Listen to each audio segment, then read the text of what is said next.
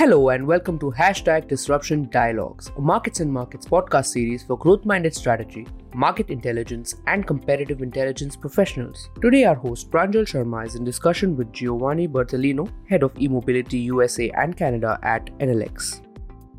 Hello and welcome to the third episode of Disruption Dialogues. I'm Pranjal Sharma. I'm an author based in New Delhi and I'm going to be in discussion with Giovanni Bertolino. Thanks, Giovanni, for joining us today. Thank you, Pranjal, for having me.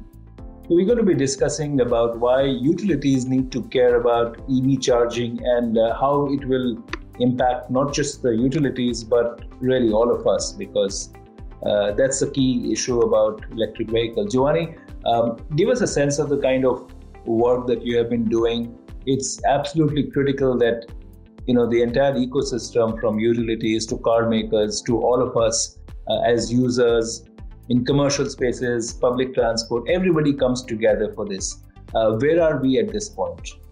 Yeah, we. I think we are at an inflection point. We're going to see a huge acceleration in uh, uh, adoption of EVs uh, and investments uh, at all different levels uh, in the industry to support this this transition. Utilities have a key role to play there, and Enel is uh, is at the forefront of that. I mean, Enel over the last 10 years have been investing more and more in making sure that the electricity that flows in the grid is more and more renewable. And we have a commitment to go to 100% renewable over the next 20 years.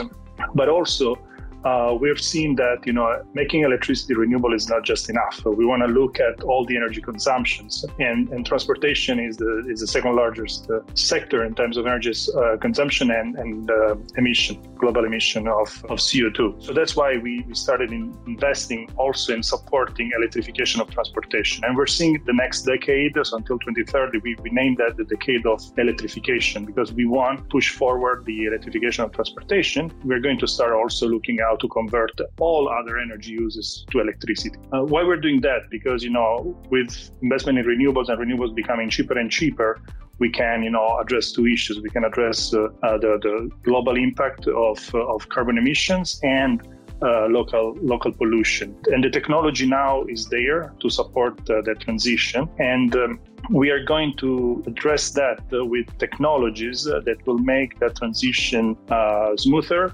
and, and faster, making sure that the investments needed to support uh, all this additional electricity load on the grid is manageable. So that, that's really the angle for utilities. How can we make sure that uh, we can convert uh, very quickly the entire fleet of vehicles, whether they are residential or medium and heavy duty uh, public transportation vehicles, to electric um, and how can we deliver all that all that energy, keeping investments on the grid as as low as possible, so that drivers can benefit from uh, lower costs for powering their vehicles. I mean, when you transition to EV, you're going to have uh, still a higher upfront cost because, you know, an EV is still a bit more expensive because of the batteries that you need to have, but the running cost will be will be much lower. So if we can keep that, that cost of electricity low, that will make the transition easier. And uh, both for drivers and for, for ratepayers, we will not have to fund expensive upgrades in, in, the grid. And we're focusing on, on smart charging infrastructure exactly to address that issue. It's interesting, Giovanni. Our lives are going to change. You know, it was, you know, last few years we keep chasing and looking for charging points for our mobile phones, and now we have to make sure that we don't have to, you know, keep searching for a charging point for our cars in the future. So we got to have you know charging points at easy access levels. Isn't that the core uh, of the whole uh, concept? Absolutely, absolutely. I think we're going to see more and more EVs uh, like like our phones, and and actually to that point, the most uh, you know convenient uh, way to charge your EV is charging at, at home, and that's uh, probably one you know one of the core things that, that we do is is providing an, an easy, affordable but smart residential charging solutions. Uh, and uh, whoever has ability to have access to a place where, where to install a charger uh, will find the experience of you know plugging the vehicle at night and, and charging overnight or whatever the car is, is idle will be the easiest and, and cheapest way to, to charge its vehicle. Of course, there are big differences, you know, in different regions of the world. There are regions of the world there where um, the percentage of households who have access to you know a garage or a parking lot where they can install a charger is much higher like united states for instance there are other regions of the world where that is not really the case. And um, i mean there are solutions for condos of course but uh, there are even many places where people just park their car on the street. They don't have a dedicated space. And in that case public charging will be uh, will be will be critical to make sure that there is enough uh, enough infrastructure. And but public charging can be uh, uh it's not just public public charging because you know I think will be important also having charging options at the workplace or every location where people can have their their car parked for for a, a meaningful uh, amount of time um, so that you know they can have options to, to connect the car. And and that will bring a twofold benefit. On one side of course having the infrastructure will ease uh, the uh, adoption. People will not be concerned about you know where do i charge my car? How do i make sure that i can get whatever i want every time i want? But also the more charging points are available, the more cars will be connected, and the more that will benefit the grid actually. Because uh, the longer the cars are connected, the more flexibility utilities will have on delivering those electrons to vehicles at different times of the day. This will help ease the strain on the grid as uh, the actual charging load can be spread over multiple hours and will also help integrate more renewables onto the grid. If instead of charging everyone at night, uh, many cars or vehicles will be able to charge during the day, they will be able to absorb solar energy, for instance. So there are multiple benefits, and uh, and it's key to have the the, the, the widest and most reachable uh, infrastructure as as possible. Giovanni, you talked about uh, technologies. So, what are the breakthrough technologies uh, that are available or are developing, and, and the ones maybe that you are working on which will enable this because from grid management to to ensuring that you have uh, the distribution of power to so many new uh, access points is really a huge uh, shift in the way power is is delivered, generated, and consumed. Yeah, I mean, for the time being, we're focusing on uh, conventional, I would say. It's not conventional because everything is new, but conventional way of delivering charge to vehicles. So we're not into wireless charging or uh, battery swaps. Uh, we're focusing on uh, standard, you know, plugging your vehicle to a device which is able to control the charging experience. And the device can be in alternate current or in direct current. The direct current, of course, allows for high power charging and fast charging. Alternate current uh, uh, allows for uh, a, a, good speed of charging, which is perfect for residential or you know workplace locations, uh, and also in some case for public charging, where you know a vehicle can can stay um, put for, for a number of hours. I think of a you know a parking lot at a, at, at a transit hub, for instance. Uh, there, uh, the, the technology of the hardware per se uh, might be simple. Uh, what is key is, uh, in our view, is that these chargers need to be connected, needs to be devices that can be remotely monitored and controlled.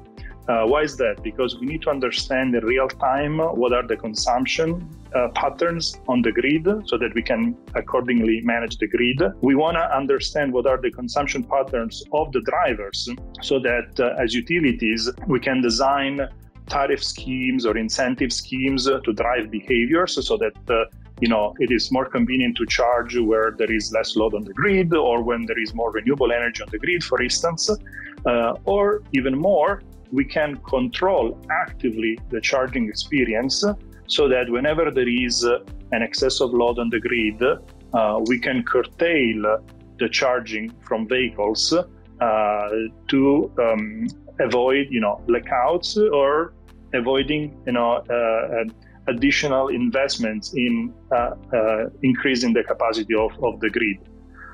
Again, in, in your usual, you know, driving, you really need to charge your vehicle one or two hours per day in AC, assuming that you you drive, you know, 40, 50, 60 miles per day. If it's just two hours per day of charging, and you can spread the charging over multiple hours, assuming the cars can be connected to multiple to, to uh, for many hours to a charging point, as I was suggesting before. That is a huge source of flexibility for utility. The technology behind that, uh, strong integration between hardware and software, uh, enabling utilities to, to, to manage these, uh, you know, large source, potentially very large source of, you know, demand response will be critical to uh, to, to, as I said, make a very uh, viable to uh, adopt as many EVs and integrate as many EVs to the grid as possible and as fast as possible. Giovanni, you talk about uh, you know the big effort has to be from the utilities. Do you see that the utilities will have to change the way that they work, change their systems, processes, uh, and technologies uh, to be able to deliver this huge demand, which is uh, likely to grow very fast? I think more than a challenge is a huge opportunity for utilities. It's a huge opportunity because utilities can see uh, the demand of electricity grow significantly and this will help, of course, sustain their business, but ultimately will help the ratepayers because, you know, the cost of a grid is a fixed cost that gets divided across, you know, the number of users and the amount of kilowatt hours that are being delivered. So the more demand on the grid, the lower will be the cost of that grid for the for the customer base. Uh, so for utilities, it's a huge opportunity to um, to increase the perceived value of their business and to provide additional services and benefits uh, to their customers. And utilities, um, uh, the, the, the barriers for utilities to, to, to get into this business are, are reasonably low because there are uh, players like us, like Enel, who are partnering with utilities, supporting their business model with our technology.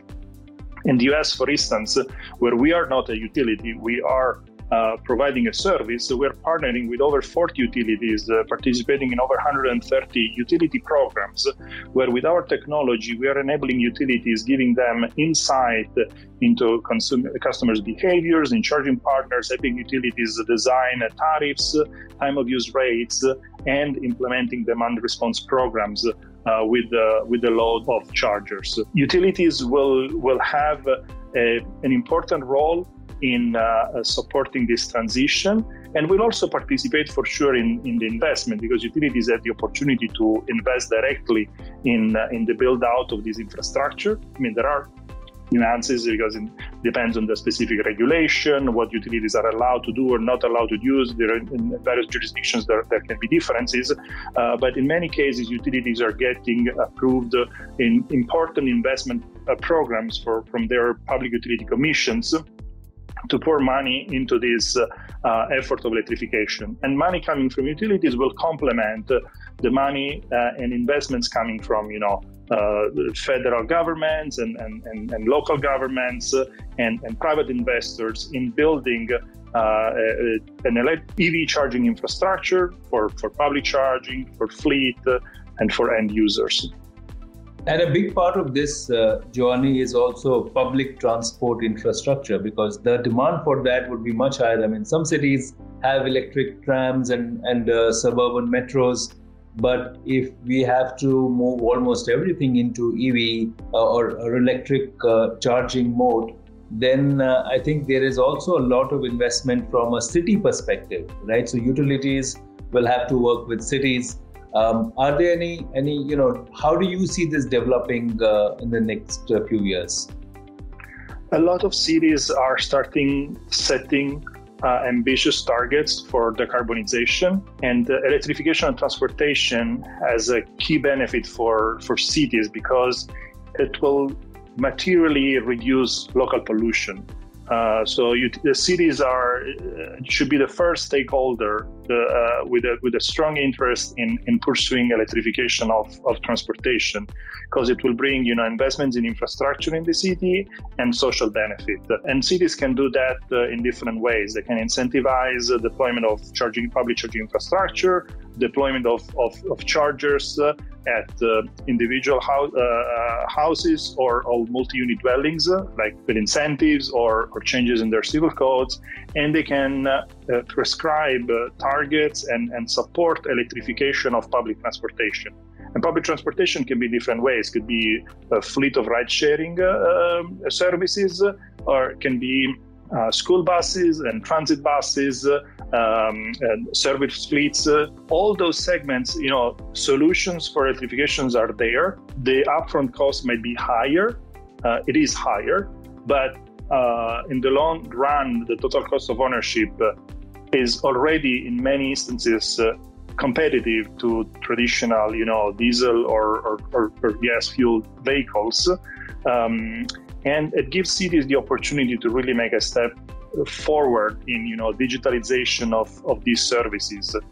And and here, the, the interesting thing is that uh, uh, certain, you know, uh, less advanced countries are, are leapfrogging uh, uh, in investments and Enel has been part of very large uh, deployments in, in Latin America, for instance, in, in Chile and in Colombia, where we've helped the transit authorities of the city of Santiago and the city of Bogota in the build out of large depots for hundreds of, of transit buses uh, in a model which has been very sustainable for the finances of, of the city and give them, you know, the opportunity of deploying, uh, as I said, large fleet. We have 800 buses in uh, in Santiago, 800 buses in, in Bogota already, at, at, the speed of adoption that you cannot find in any large city in North America, for instance. It's, uh, it's, it's only comparable to China at this, at this point in time, uh, where China is, is, is, the largest you know, investor at the moment in, uh, in public trans- in electric public trans- transportation.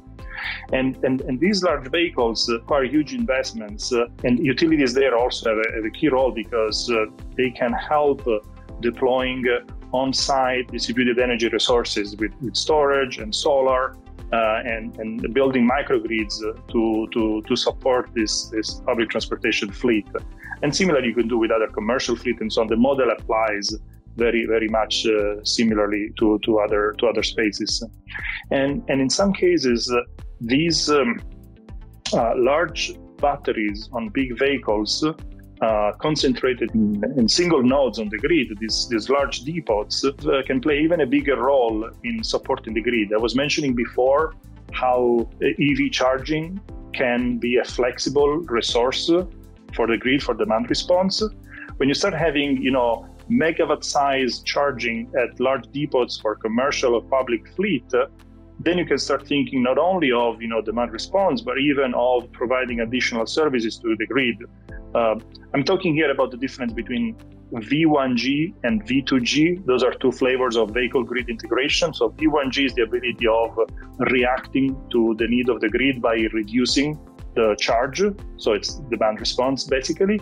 V2G is the ability to provide back energy to the grid from the battery of the vehicles to, you know, simply providing, you know, load shifting capabilities or even ancillary services. Um, when you have a large concentration of, of batteries and power, that starts becoming an appealing value value proposition and might become soon a reality. Uh, especially where you have vehicles that do not have a high utilization. With public transit, is different because you want to have those vehicles running as many hours as possible. But uh, school buses or trash collection vehicles uh, that do not run 12, 14 hours a day, those are big batteries that can also serve uh, the purpose of helping the grid. Uh, where again, you know, utilities being part of that uh, will be key to maximize the benefit for the grid and reducing costs for ratepayers. Giovanni, tell us something about the exciting new technologies because uh, a lot of us have been reading about, uh, you know, road charging capability. You just drive over a road and you know your car gets charged at the same time. I think some pilot projects have happened in in some uh, countries in europe. Uh, what are the new exciting uh, technologies like that that you see emerging and that perhaps uh, that you are working on as well? So i think there is experimenting in so many different ways. I think wireless charging is one thing battery swap is something that you know is trying to get uh, foothold again. But I think what, what is going to be mainstream is, uh, you know, having easy way of charging, whether at home or on the road, having a very simple charging experience in which you can simply connect to the vehicle and start charging and everything is taken care of. Uh, so who is the customer that is using the, the charger, how to pay, if it is for pay, or how to identify the charge the, the, the, the driver if it is you know restricted to certain users. Having a very you know streamlined experience and uh, having you know fast charging capabilities, but it very much depends on what uh, OEMs, EV automakers will will support. So every everything you know everything about you know adoption of technologies around charging will depend on OEMs. Uh, take for instance, you know, I was mentioning before V2G. V2G is something that we've been talking about and, and experimenting about for a long time.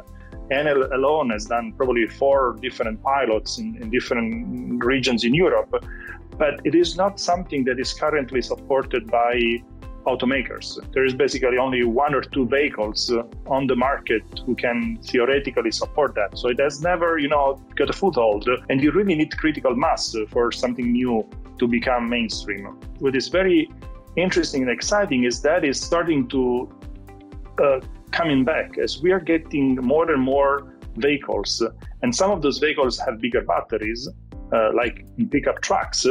Uh, this is something that is becoming uh, interesting, and and automakers are now looking at uh, how can I make uh, the battery of a vehicle a source of reliability for the house, uh, so that instead of you know households buying a diesel generator to keep in their garage, they can just plug the car and power their home for two for two three days. Uh, so there, the charger will play a critical role in integrating the car with the house or potentially with your solar panels uh, and your your stationary battery and, and playing that integrated system. That is something, you know, Ford is doing that. Uh, we're seeing many other automakers looking at that. Uh, so that's a place where there is there will be a lot of benefit for, for household and also an opportunity for utilities to support that business model, uh, which will become very interesting in the next few years.